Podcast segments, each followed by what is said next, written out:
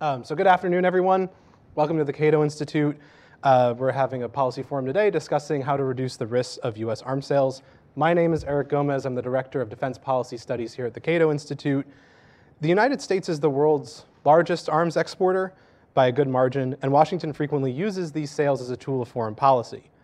Last year, the Stockholm International Peace Research Institute, or SIPRI, found that the United States represented 37% of the total global arms sale market, 17 percentage points more than the second place country, which was Russia. During the last three US administrations alone, the United States has approved $1 trillion in weapons sales, not delivered, but approved $1 trillion in weapons sales to 167 countries. Arguments in favor of arms sales often focus on US support for friendly states and the economic benefits of the sales, especially for American jobs and business. But far less attention is paid to analyzing the potential risks of these sales, such as the likelihoods of weapons being diverted, being used against civilians, and otherwise implicating the United States in unsavory or unintended negative outcomes. The Cato Institute's Arms Sale Risk Index project, which is, I believe, in its fifth year now, um, is an attempt to measure these under-examined risks and provide some sort of quantitative means of measuring the change in risk over time. Uh, earlier this year, we released the 2021 update to the project, which there's a physical copy outside. And I must say, uh, the project is very data visualization intensive. Um, I think the, the publications team here did a great job translating those visuals into the physical copy. Um, but if you go and look at the online version, you can actually interact with the visualizations more and they're, they're, they're interactive. So I highly encourage you uh, to check out the online format as well. Um, also in the, ARM, in the 2021 update is a new section on small arms and light weapons, which are not often the big ticket items in terms of money or prominence in the news cycle, but they have the high, high risk of being diverted or being used in an unintended way because they're smaller and easier to use. Um, Jordan Cohen, sitting next to me to my left, is the co-author. He's a policy analyst here at the Cato Institute and a co-author of the Arms Sale Risk Index. Um, we also have uh, Jeff Abramson, the senior fellow for conventional arms control and transfers at the Arms Control Association. Jeff also directs the Forum on the Arms Trade Project. And finally, Congresswoman Sara Jacobs, who is the uh, representative of California's 53rd Congressional District in the House. She's also a member of the Armed Services and Foreign Affairs Committees. And in late last year, she co-sponsored the Arms Sale Oversight Act. And she is, she is on her way, uh, but uh, because of the votes running a bit long, she will be a little, a little late. Um, so we're going to start with Jordan, then Jeff, then the Congresswoman when she arrives. And each of our speakers will give some brief opening remarks, followed by a moderated discussion and Q&A period. Uh, to submit questions for the folks here, just raise your hand when we get to that period and we'll bring a mic, or actually you come to the mics here and here uh, when you want to ask your question. And then for those watching at home, you can either submit a question using the Slido window on the Cato website or by using the hashtag CatoFP with a capital C and a capital FP uh, if you are watching on Twitter, Facebook, or other social media. Um, so without further ado, Jordan, you can start us off. All right, well, yeah, thank you everybody for coming. Thank you, Eric. Thank you, Jeff. And uh, pre thank you to the Congresswoman because I'm, I'm positive she's going to watch these first opening remarks as soon as she can. So thank you for the future. So I'm here to kind of give a brief overview of the Arms Sales Risk Index. And I think as we go along today and we talk more, we're going to talk a lot about how we can work to avoid risk in the arms sales process. But I really kind of just want to start by overviewing what we found over the last few years, especially this year when it comes to the risk of US arms sales. And it's important to note while everything in Washington seems partisan these days, support for arms sales is weirdly not one of those things. Democrats and Republicans both, over and over again, will continue to support weapon sales for large amounts of money. We've seen it across two Democratic administrations, or at least one and a quarter, and we've seen it over two Republican administrations. Since the start of the Bush administration, sales have increased more or less every year, and sales to risky countries have increased every year, no matter who is president, no matter who controls Congress. And the reason for that is currently the weapon sales process is focused on one thing we sell weapons, or we've sold weapons since 2009 to 167 different countries. And again, as Eric said, over $1 trillion since 2009.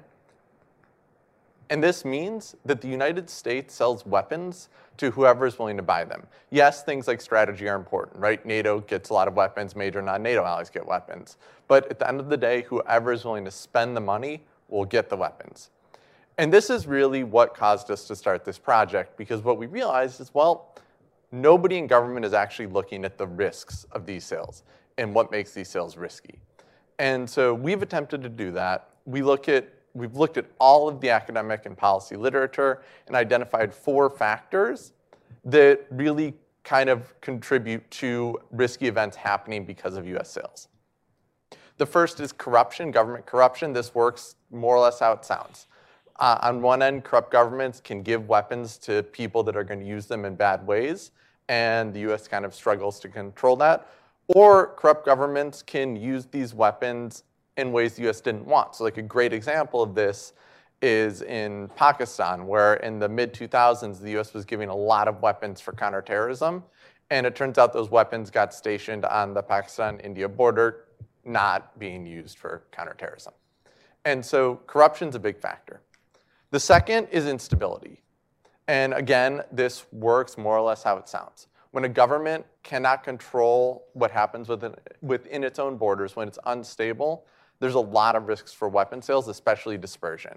And a key example of this is Mexico, where over 2013 to 2016, 56% of homicides came from US weapons, which is only, or which is made more alarming because legally owning a handgun in Mexico is difficult. There is one gun store, it's run by the army, and it only sells 38 firearms per day.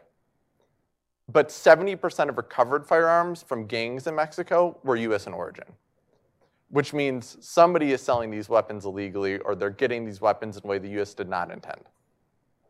The International Crisis Group for Mexico in 2018 and 2020 identified that Mexican police were engaging in illicit behavior both with weapons and selling weapons to people who are not authorized to buy them. The third factor is domestic human rights, and once again, it, it is more or less what it sounds, right? Do countries abuse their own populations? Examples of this are in Egypt and the Philippines, where the US funds quite a bit of each country's police force and military. Yet, during the COVID pandemic, both countries used their police force and military to arrest dissidents. Did they do it with US weapons? That is unclear, but we do know these forces are armed to the teeth with US weapons. And then the final risk factor is if a country's in conflict. And the key example of this that we all talk about now is Saudi Arabia's war in Yemen, where the US is providing Saudi Arabia with quote unquote defensive weapons. These defensive weapons are designed to prevent Yemeni Houthis from attacking Saudi Arabia inside Saudi Arabia's own borders, which allows Saudi Arabia to fight the war itself in Yemen. Beyond those things, the main findings we have in the risk index are weapon sales are continuing in massive numbers. And risky countries like Saudi Arabia, Iraq, Afghanistan, Egypt, the Philippines, Mexico are still amongst the top recipients of these weapons.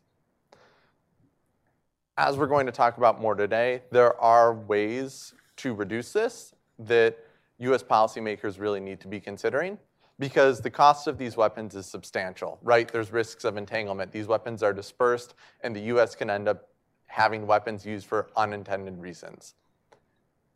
And again, I hope as the day goes on, as the event goes on, we talk about kind of ways to reduce this risk. So, great, thanks, uh, Jeff. Over to you. And let me just start by thanking Cato for inviting me to talk here. It's, it's. Uh, I was trying to think of an April Fool's connection because it's April 1st today. And, and if this weren't uh, so serious, I'd make a funny joke. But these risks this is not a new conversation. This is a conversation that's probably been going on at least four decades. And the fact that we aren't learning as we go is the joke on us for April Fool's Day, but it's, it's, it's not a petty joke, it's a really serious one. Um, but I, I want to, it's hard to believe this index is now five years old because Jordan's co author, Trevor Thrall, when he was, before I got started, I came in and talked with him and the people working on it at that point.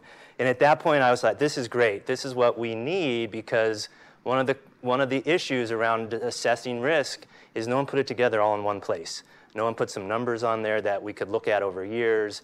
And having that, I mean, and you know, you know DC think tank. I mean, if you can put a number on something or a scale on something, that gives it more weight. And the, this risk index is great. I mean, I, I encourage looking at it. Um, one of the things that I find really interesting is that they actually look at the human rights reports. I'll talk about this in a minute, but the human rights reports are actually in existence because of arms sales. Um, but we all seem to just ignore these annual human rights reports from the State Department, um, which are a little bit delayed this year, but apparently will be coming out later this month.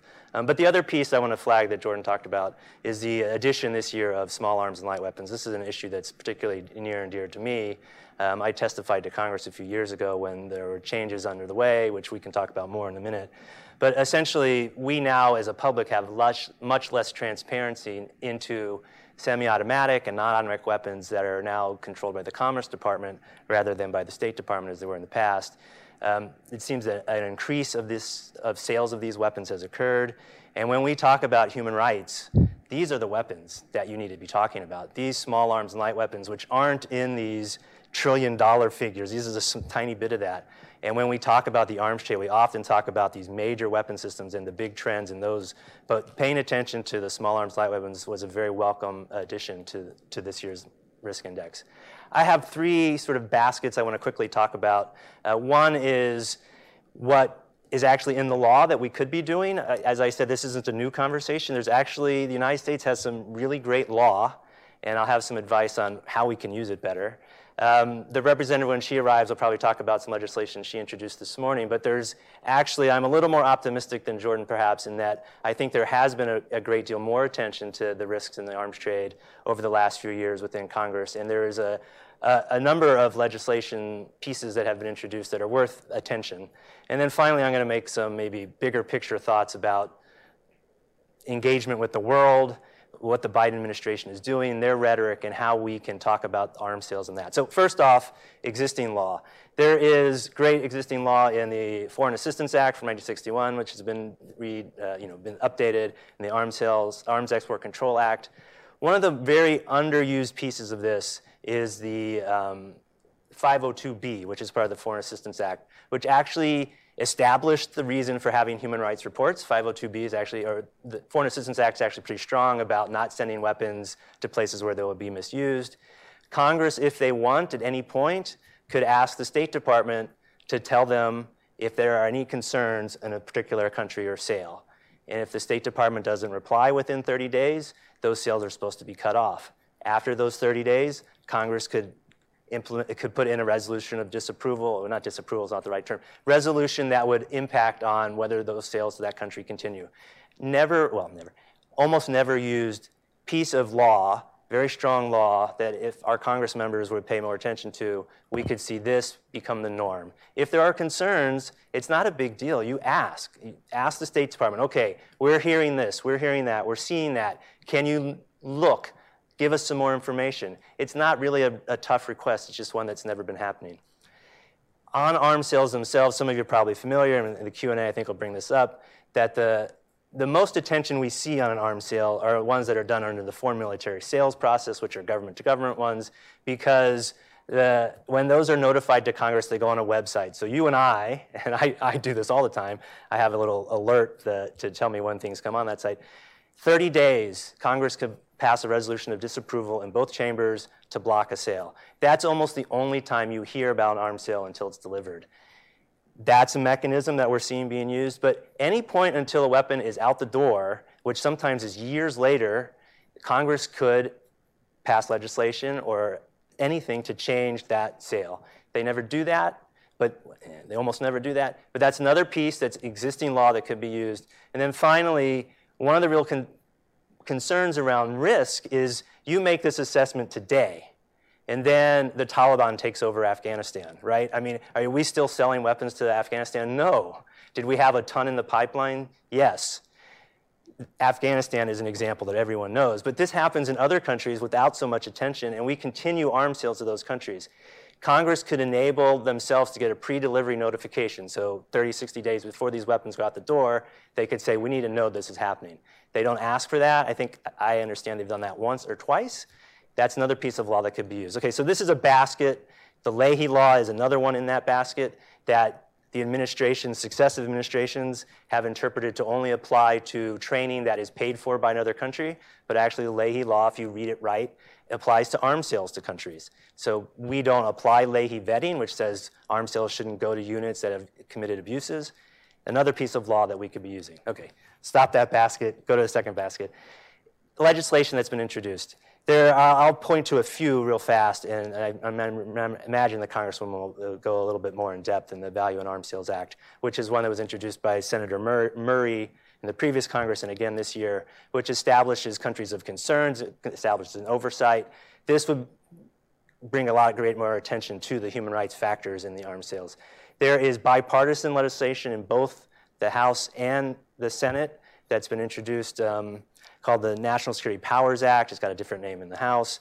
That would flip the script. This is a uh, Congress. That they want to sort of take control over the fact that they actually gave the administration, they gave the president control over arms sales. Uh, they can now flip the script to say for select countries, certain sales, Congress has to pre-approve. Right now, Congress has to pass resolutions of disapproval that can survive a veto, which has never happened. So Congress could flip the script, which is a piece of legislation that is out there that has garnered a lot of attention. Um, there's the Safeguard Act, which would insert human rights language into arms sales processes. It would make certain arms sales more transparent. Uh, it has been introduced by Senator Menendez in the Senate and Chairman Meeks of the House Foreign Affairs Committee in the House, so it has some strong backing. And then Ilhan Omar has again introduced a, uh, human rights and arms sales legislation that is the most progressive of all those.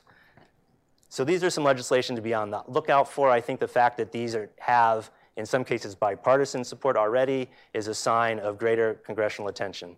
Uh, I think it's important to sort of recognize that uh, uh, Trump was almost impeached over arms sales because this was, you know, and it was to Ukraine, right? Is whether he misused authorities uh, we forget this not that long ago. So I want to go to the big picture real fast, and I'm probably going over time, but I can, or maybe stalling a bit so I can. I can um, it's been really interesting to listen to the rhetoric of the Biden administration. I, I think the administration is doing some things I'm, I'm happy they're doing.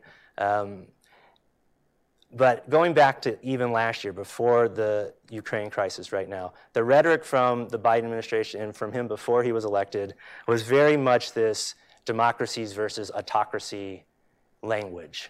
Um, and this is what the Summit for Democracies was all about last year.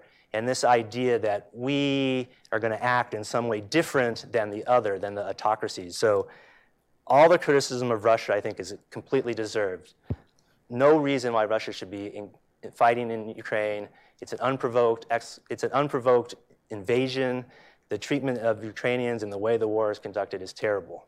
And he, you know, just in Poland last weekend was saying this again that we, you know, this is a fight between democracies and autocracies. Um, I have some concerns about this approach in that so many of our friends or so many of the people we sell weapons to are the autocracies. Um, and that's what the risk index shows as well, is the countries, some of them aren't so risky, but a lot of the ones that are receiving our weapons are these Saudi Arabia's, the UAE's, these Middle Eastern countries, and others where the pattern of misuse exists. The risk factors are all there, and we continue to do it.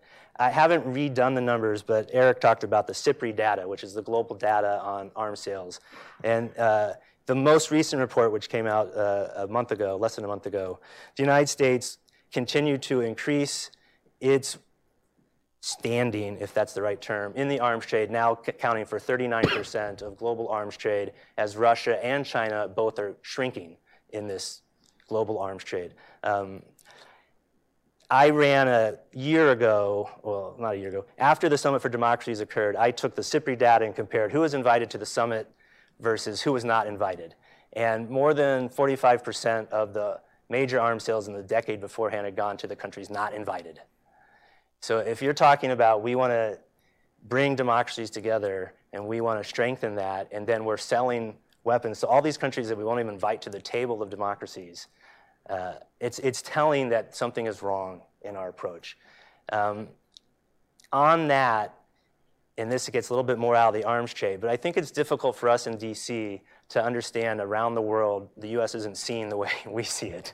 Um, and the skepticism of, of U.S. grandstanding is real.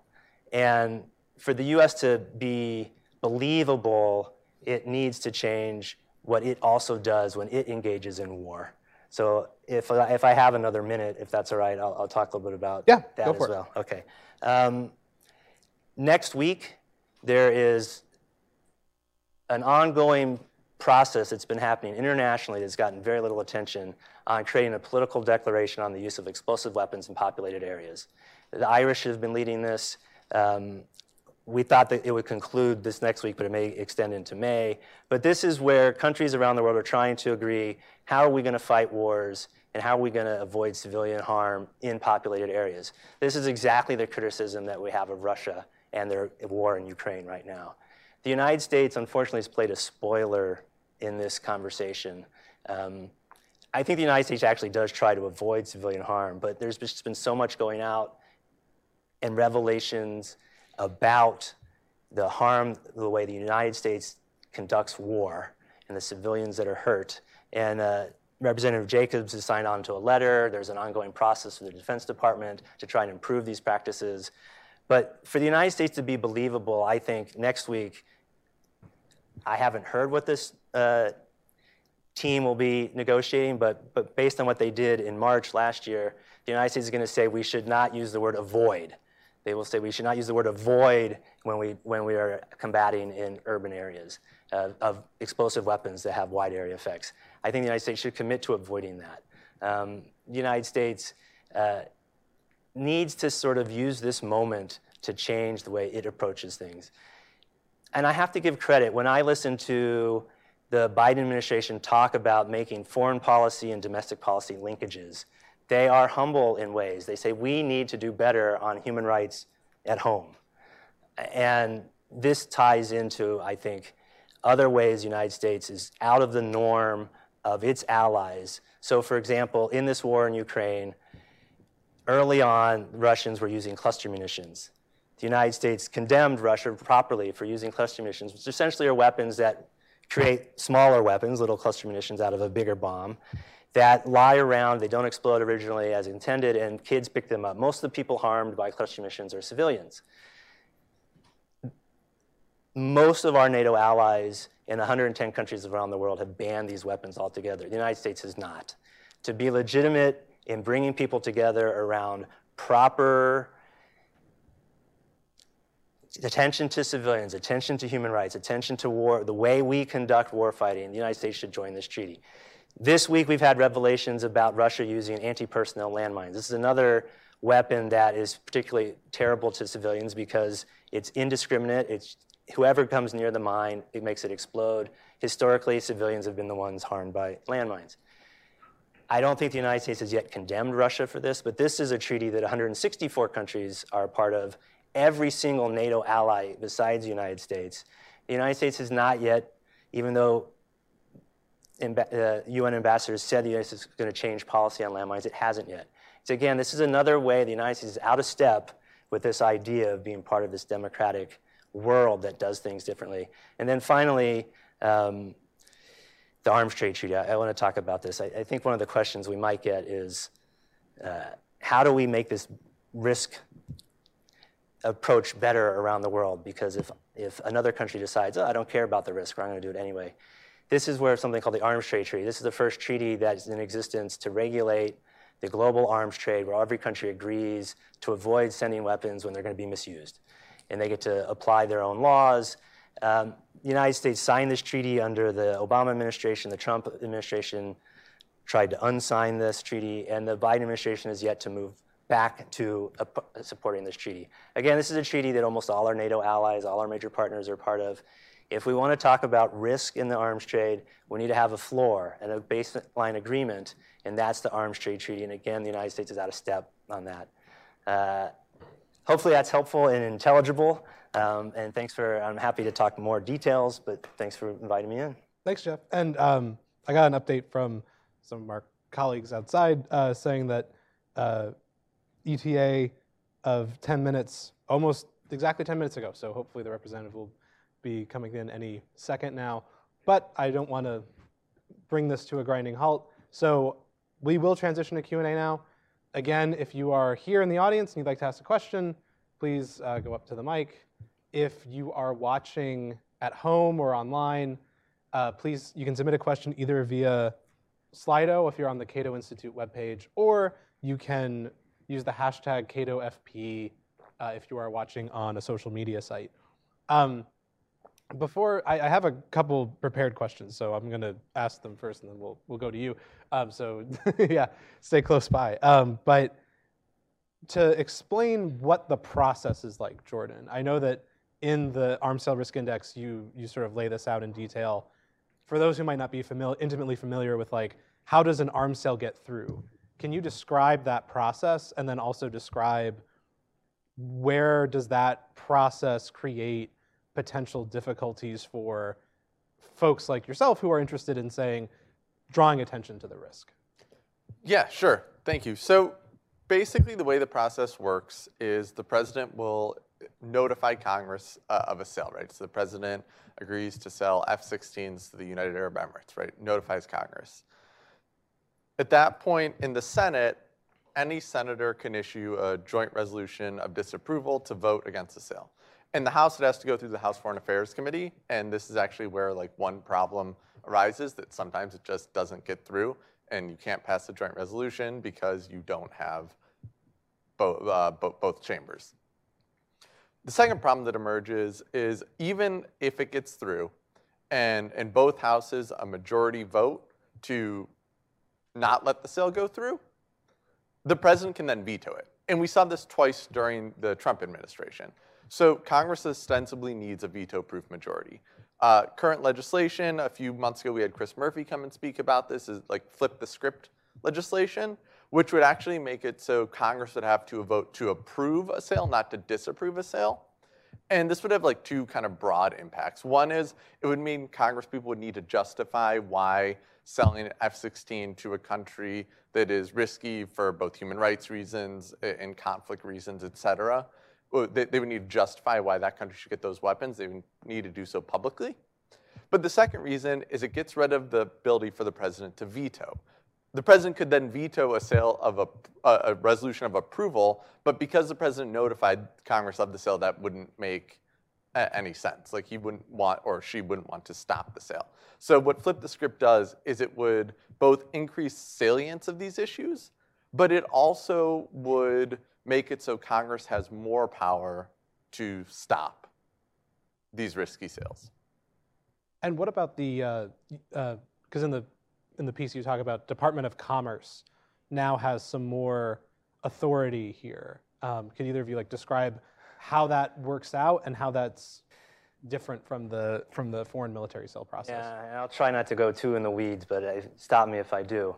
Um, the way the United States sells most of its major weapons are either through this foreign military sale process, which is government to government, or a direct commercial sale process. Forget the word commercial is in there and commerce. Those are two different things at this stage. direct commercial sale process, which is negotiated by companies with another country, but still has to have government approval. Um, one of the things that Jordan, when he get that good overview of how the process works, a foreign military sale, you and I as the public have some transparency into this because it goes on a website that we can all see. A direct commercial sale does not go onto a website that we can see, and any public information you get only says it's of a, a specific threshold value. It doesn't actually tell you how much it is.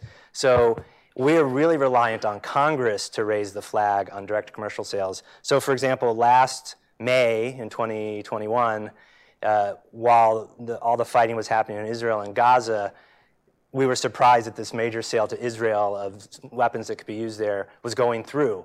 That was because it was done direct commercial sales. The public had no transparency into that. Um, those are still, for most weapons, those are the processes. They still require congressional uh, notification, so on and so forth.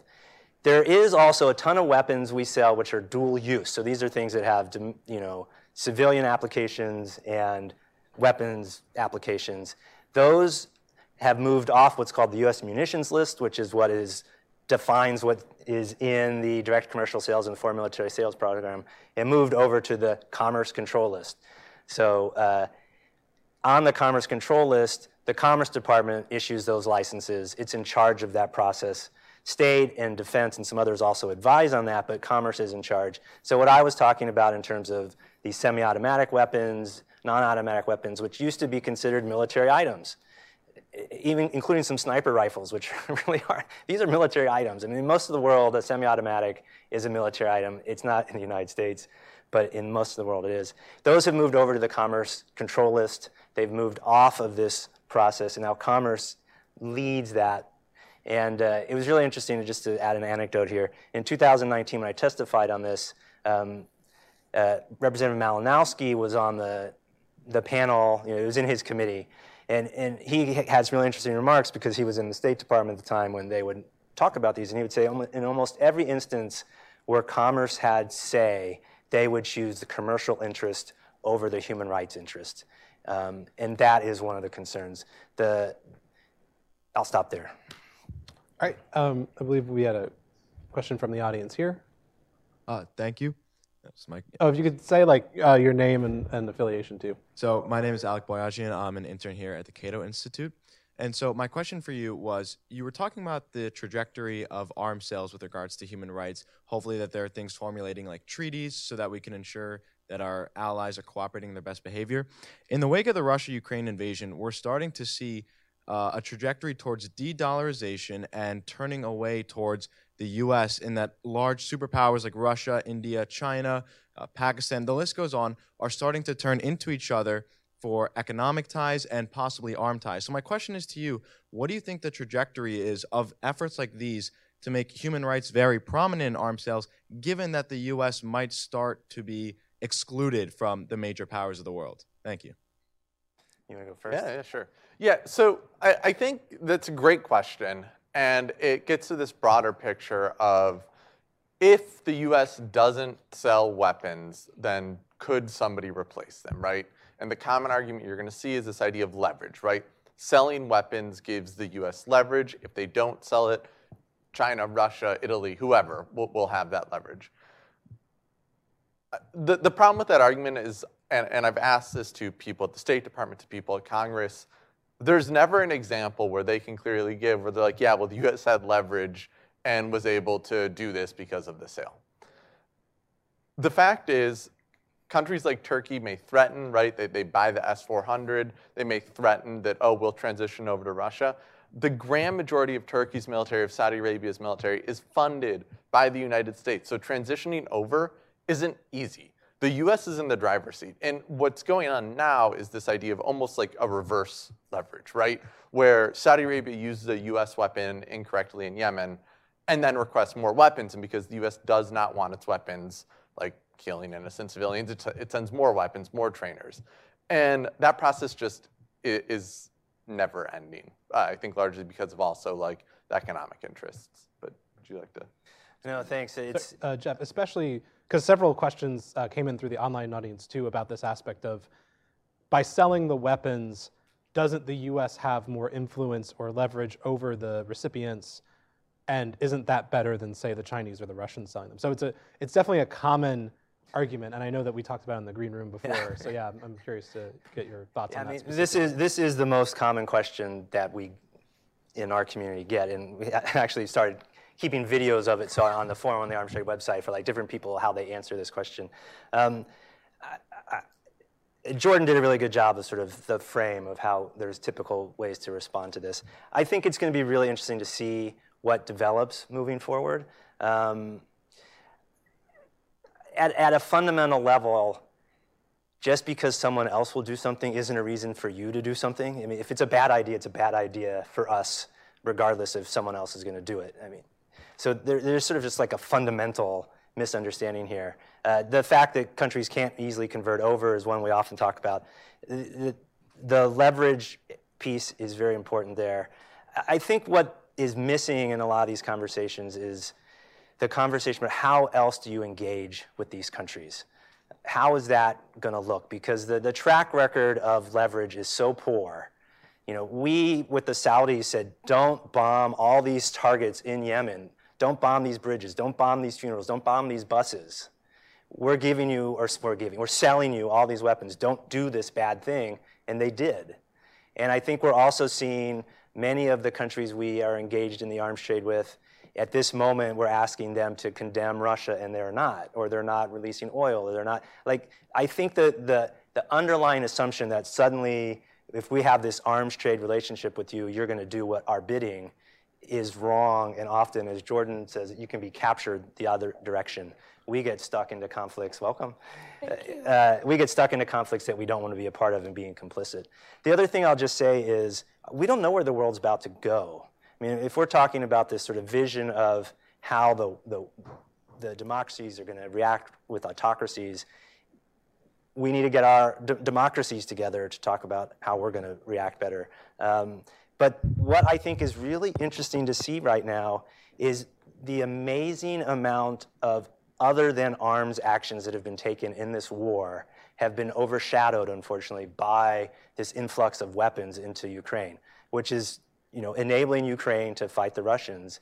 But if you listen to Biden's, to Biden's speech in Poland, this is a longer scale, longer time frame. And this is where we talk about the economic sanctions, the other ways in which you relate to the world that you bring to play. The United States has amazing capabilities to help, help a country end in a certain direction and finding ways besides arms sales to do that is what we're seeing in a negative approach right now with Russia. But if we turn that to a positive approach, investments in the State Department, investments in diplomacy that are also part of this budget that I have problems with. Um, I don't have problems with that part of the budget, the other parts of the budget. That's where we need to be having the conversation. Okay, instead of the arms sales relationship, what can we do instead? Welcome, Representative Jacobs. Thank you, and sorry for being late, everyone. I had to vote to decriminalize cannabis, so I figured you all would be supportive of that. Excellent. Um, so I, I, don't know if you had any a couple quick remarks prepared that you wanted to give. Uh, uh, we're doing the, the Q and A now, and I have I have more questions lined up. So if you just like, to, we can go straight into questions. All right. Yeah. No Great. Um, so on on the Ukraine point, because several folks have asked, uh, including uh, Kevin Moore on Facebook and the online audience um, about you know how how does this arms sale picture weigh in here?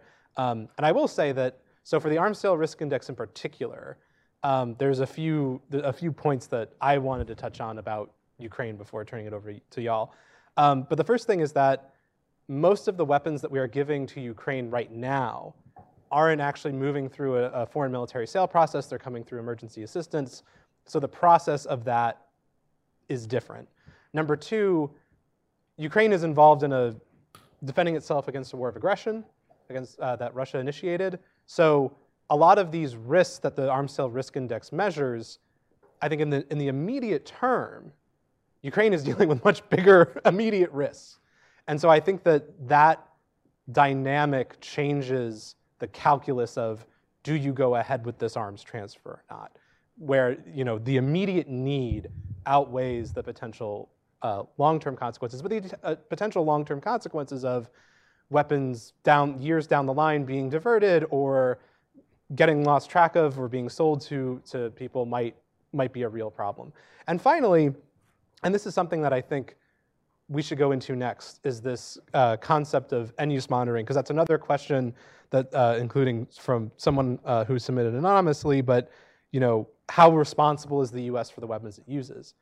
And I think for end use monitoring, the US isn't really good at that in peacetime countries, much less in a situation where the war in Ukraine is over in the future and it's recovering from a conflict. So um, I think talking about, I know Jordan, you've been thinking about this a lot, but I'm open to any of you. Um, what are, what is end use monitoring first off? And how is it working or not working and how can we improve it, right? This, this phenomenon of keeping track of the weapons after you sell them to make sure they aren't being used in a way that is abusing human rights or what have you.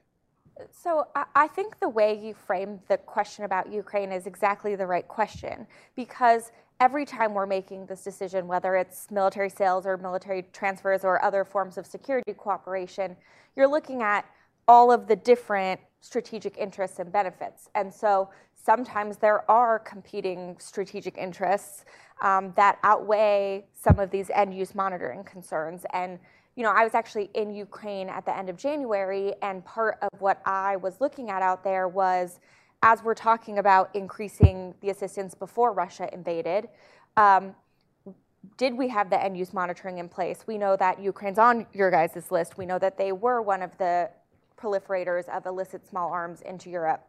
We know that while overblown by Russia, there are some concerns about white nationalism in the Ukrainian uh, territorial defense forces and military.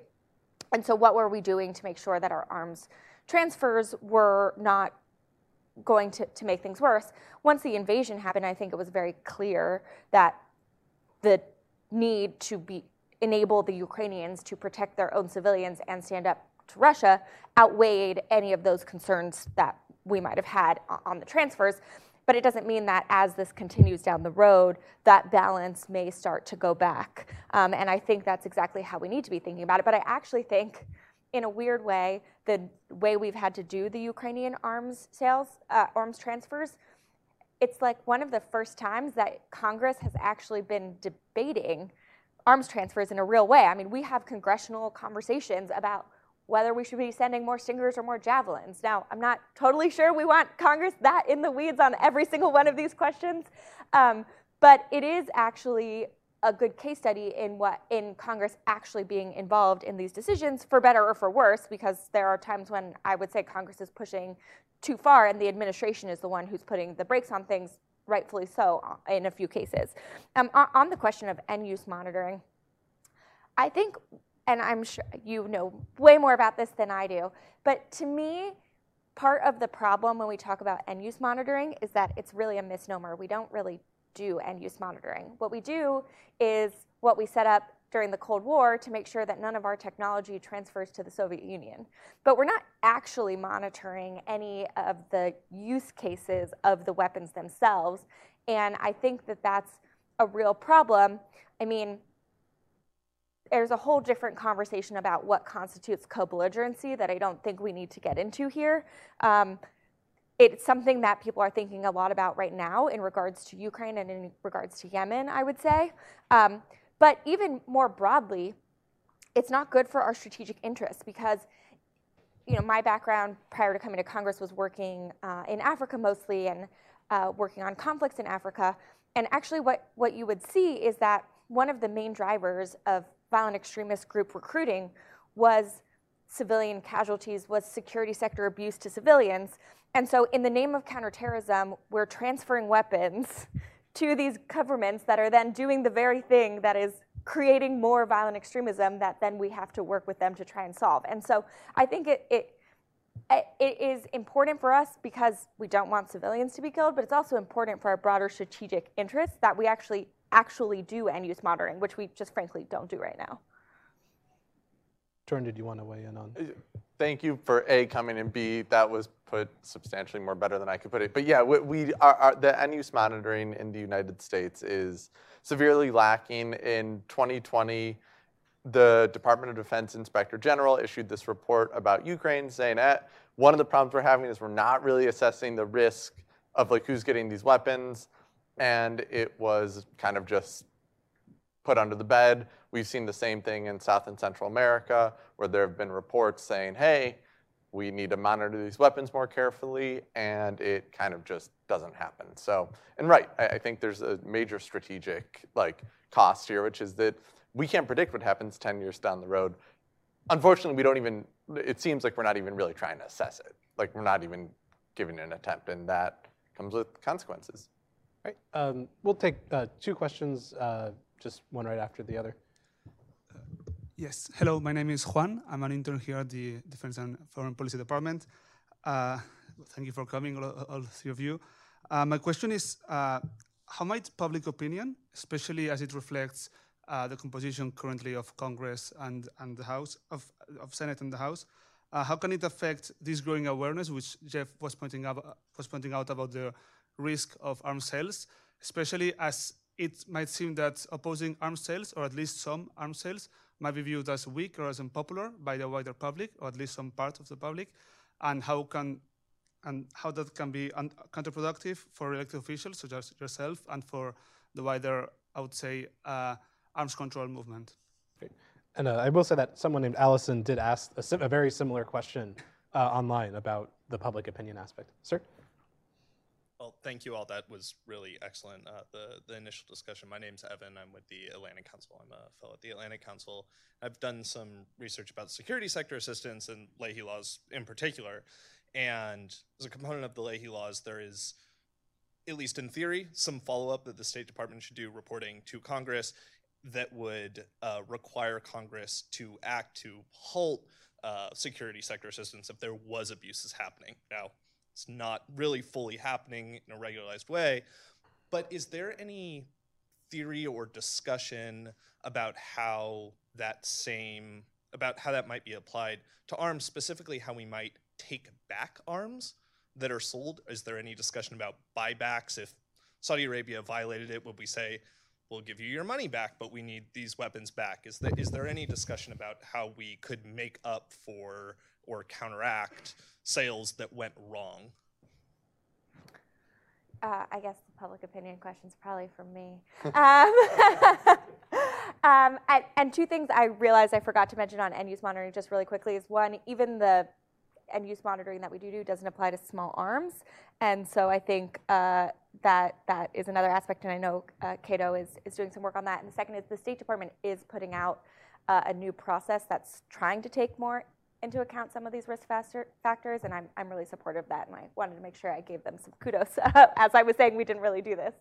So on the question of public opinion, it cuts both ways because yes, sometimes we see the civilian casualties in the news. Uh, we've seen the New York Times do a really great job of this. Uh, that's directly the US military, not necessarily military sales. And I think we saw what happened with uh, the votes last Congress before I was there on Saudi um, and in regards to Yemen, that public opinion did push in that direction. Now, we didn't have a veto override, but but on the other hand, you also see it push in the other direction. So part of the conversations on Ukraine right now are many members of Congress want to do more more more. And it's often the defense department coming to us and saying like actually this is what makes sense. This is what doesn't make sense from a military perspective from an escalation perspective. Um, and so yes more public opinion definitely raises awareness. I'm not necessarily it's always going to raise awareness in the way of forbearance though on the question of Leahy, I think there are two big limitations in Leahy. The first is that not everything is uh, has to have Leahy applied to it. So arms sales, uh, FMF does not. Um, also, some programs like that our special forces do, like 127 ECHO and 1202, which are programs that I'm really focused on, and uh, we're, we're working in the National Defense Authorization Act to get some more, hopefully all the way Leahy, but small steps in that direction for some of those programs. Um, but the other limitation of Leahy is that what it looks like, what it looks at is did a particular unit commit a human rights abuse? What it's not looking at is these broader risk factors that you all are looking at, like corruption, like governance, like all of these other things. And so while it helps make sure that at that tactical level, the specific weapon is not going to the specific unit, it's not looking at our broader strategic goals in a country and making sure that we're feeding into what we want, which is democracy and good governance, and instead of what we don't want. So many things I wanted to say, but I'm also really interested. I know you introduced some, legisl- some legislation this morning, uh, which I think uh, you probably had some talking points. I, would love to hear those. Um, because I think they also tie into the end use monitoring in the sense that there would now be an outside way of looking at actual practices to think about future sales. So I think that that's a we I talked about a different that legislation and some others in the earlier part, but I, I think you probably have some frames on it that are really helpful. The public opinion question is really interesting, and I'll just say that. Um, there are a number of polls out there that actually do show that Americans don't think weapon sales make us safer. There's a really interesting poll that came out from uh, the University of Maryland last, uh, actually Monday that's looked at the flip the script idea, where they, they, they do this really interesting consultative process where they give you legitimate pro and con arguments and you say what you think. Uh, and a majority, Republicans, Democrats, Independents, all thought having more congressional oversight would be good. So I think that there are, if you look at the public opinion, um, you can find the moments of this. I think almost always, if American soldiers are being killed, the fact that we might be selling the weapons that are then used against American soldiers, public opinion wise, that always works. Um, I think, as, as the representative is talking about, certain cases like the killing of Jamal Khashoggi galvanized public opinion against Saudi Arabia. Saudi Arabia has, has been the country of most uh, concern for decades, actually, for U.S. arms sales. But I'm getting whiplash. I mean, it's, it's really interesting. If you asked me last year at the fall of Afghanistan, a huge amount of attention to the fact that, oh my gosh, we had billions of dollars of weapons in this country that are now out of control. And I think if you took the public pulse then, right, it would have been like, oh, we got to be much more careful. If you take the public pulse now, let's send as much as we can to Ukraine, you see this sway. So I do think that that creates a bit of a challenge in this. The, the question on Leahy law, which is about how do we get weapons back, I don't know that we, I, I honestly don't know if there are examples of us getting weapons back. There might be, um, but when we sell weapons, countries have to agree on how they're going to use them. I have no idea if in that we have provisions about return of those weapons. If we don't, we could put them in there. But the reality is, it's really difficult, right? I mean, are you going to give it back? You X country, you're going to give this weapon back. So this is once it's out of the hands, you know, there's not much we can do. And just the last point on Ukraine, sorry.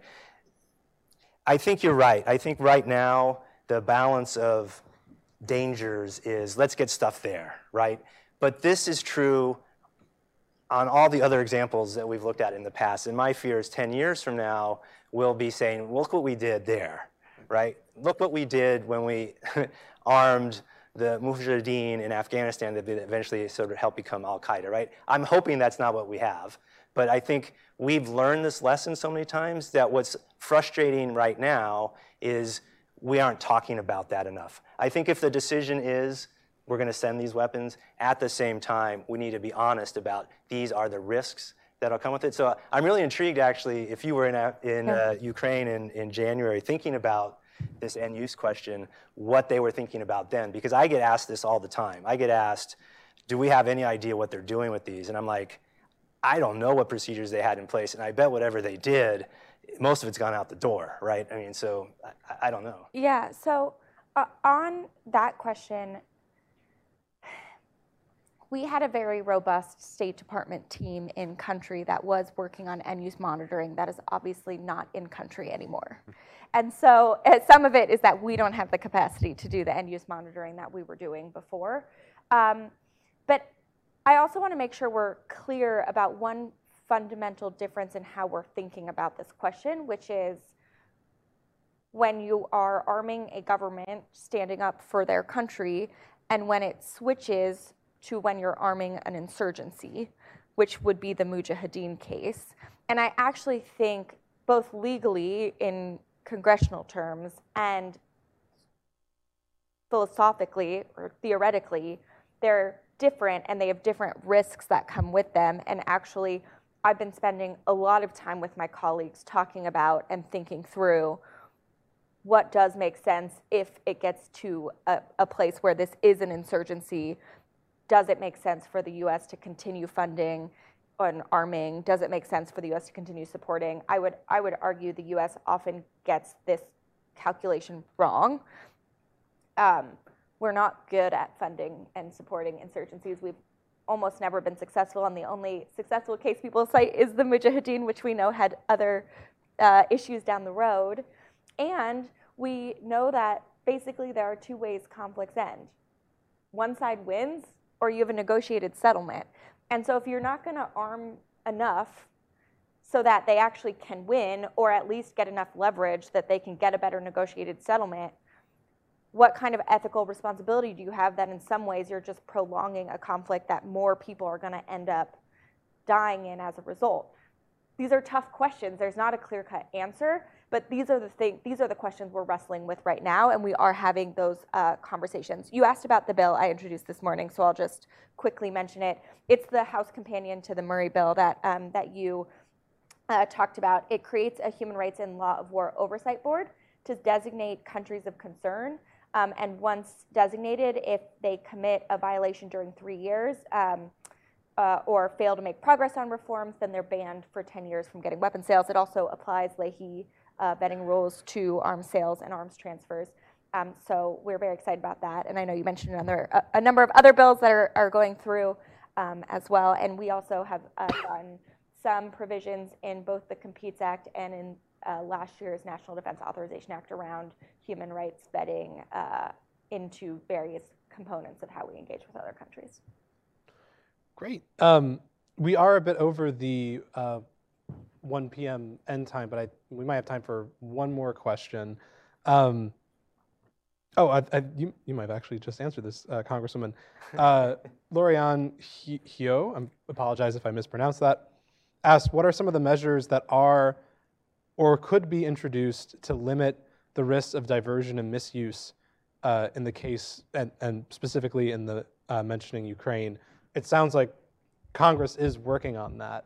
Um, it, I'm curious if there's anything that you've uh, witnessed, Congresswoman, about uh, coming from the executive side of this issue too, uh, um, in terms of like the State Department or uh, the DoD. In Ukraine specifically.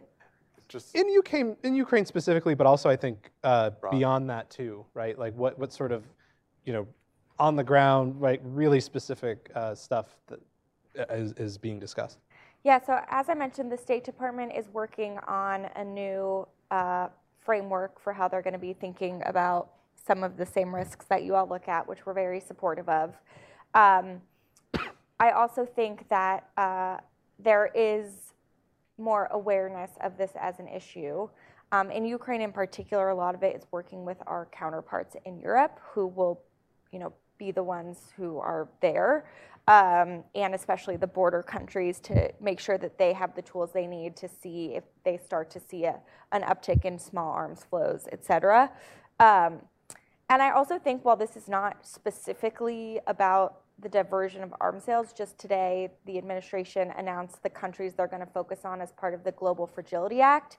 And I actually think that taking those countries and being able to look holistically at their fragility and then what the US government as a whole of government is doing to address that will go a long way in making sure that we're actually taking into account these risk factors in our arms transfers, hopefully. Um, and so I'll be working uh, really hard on making sure we get the implementation of the Global Fragility Act right. And I think the countries being announced today was a really important step there. All right. Excellent. Thank you so much. And thank you all in the audience here and online for watching. We appreciate uh, the active questions, and I realize that there were some we couldn't get to uh, because of time, but thank you very much for tuning in. Uh, thank you very much to all of our panelists and uh, for a great discussion. And the publication is the 2021 Arms Sales Risk Index. Uh, we've got other index updates for previous years as well on the Cato Institute website. Uh, if you're interested in this topic more, encourage you to check it out, and especially the interactive data visualizations we have. So thank you all very much for coming.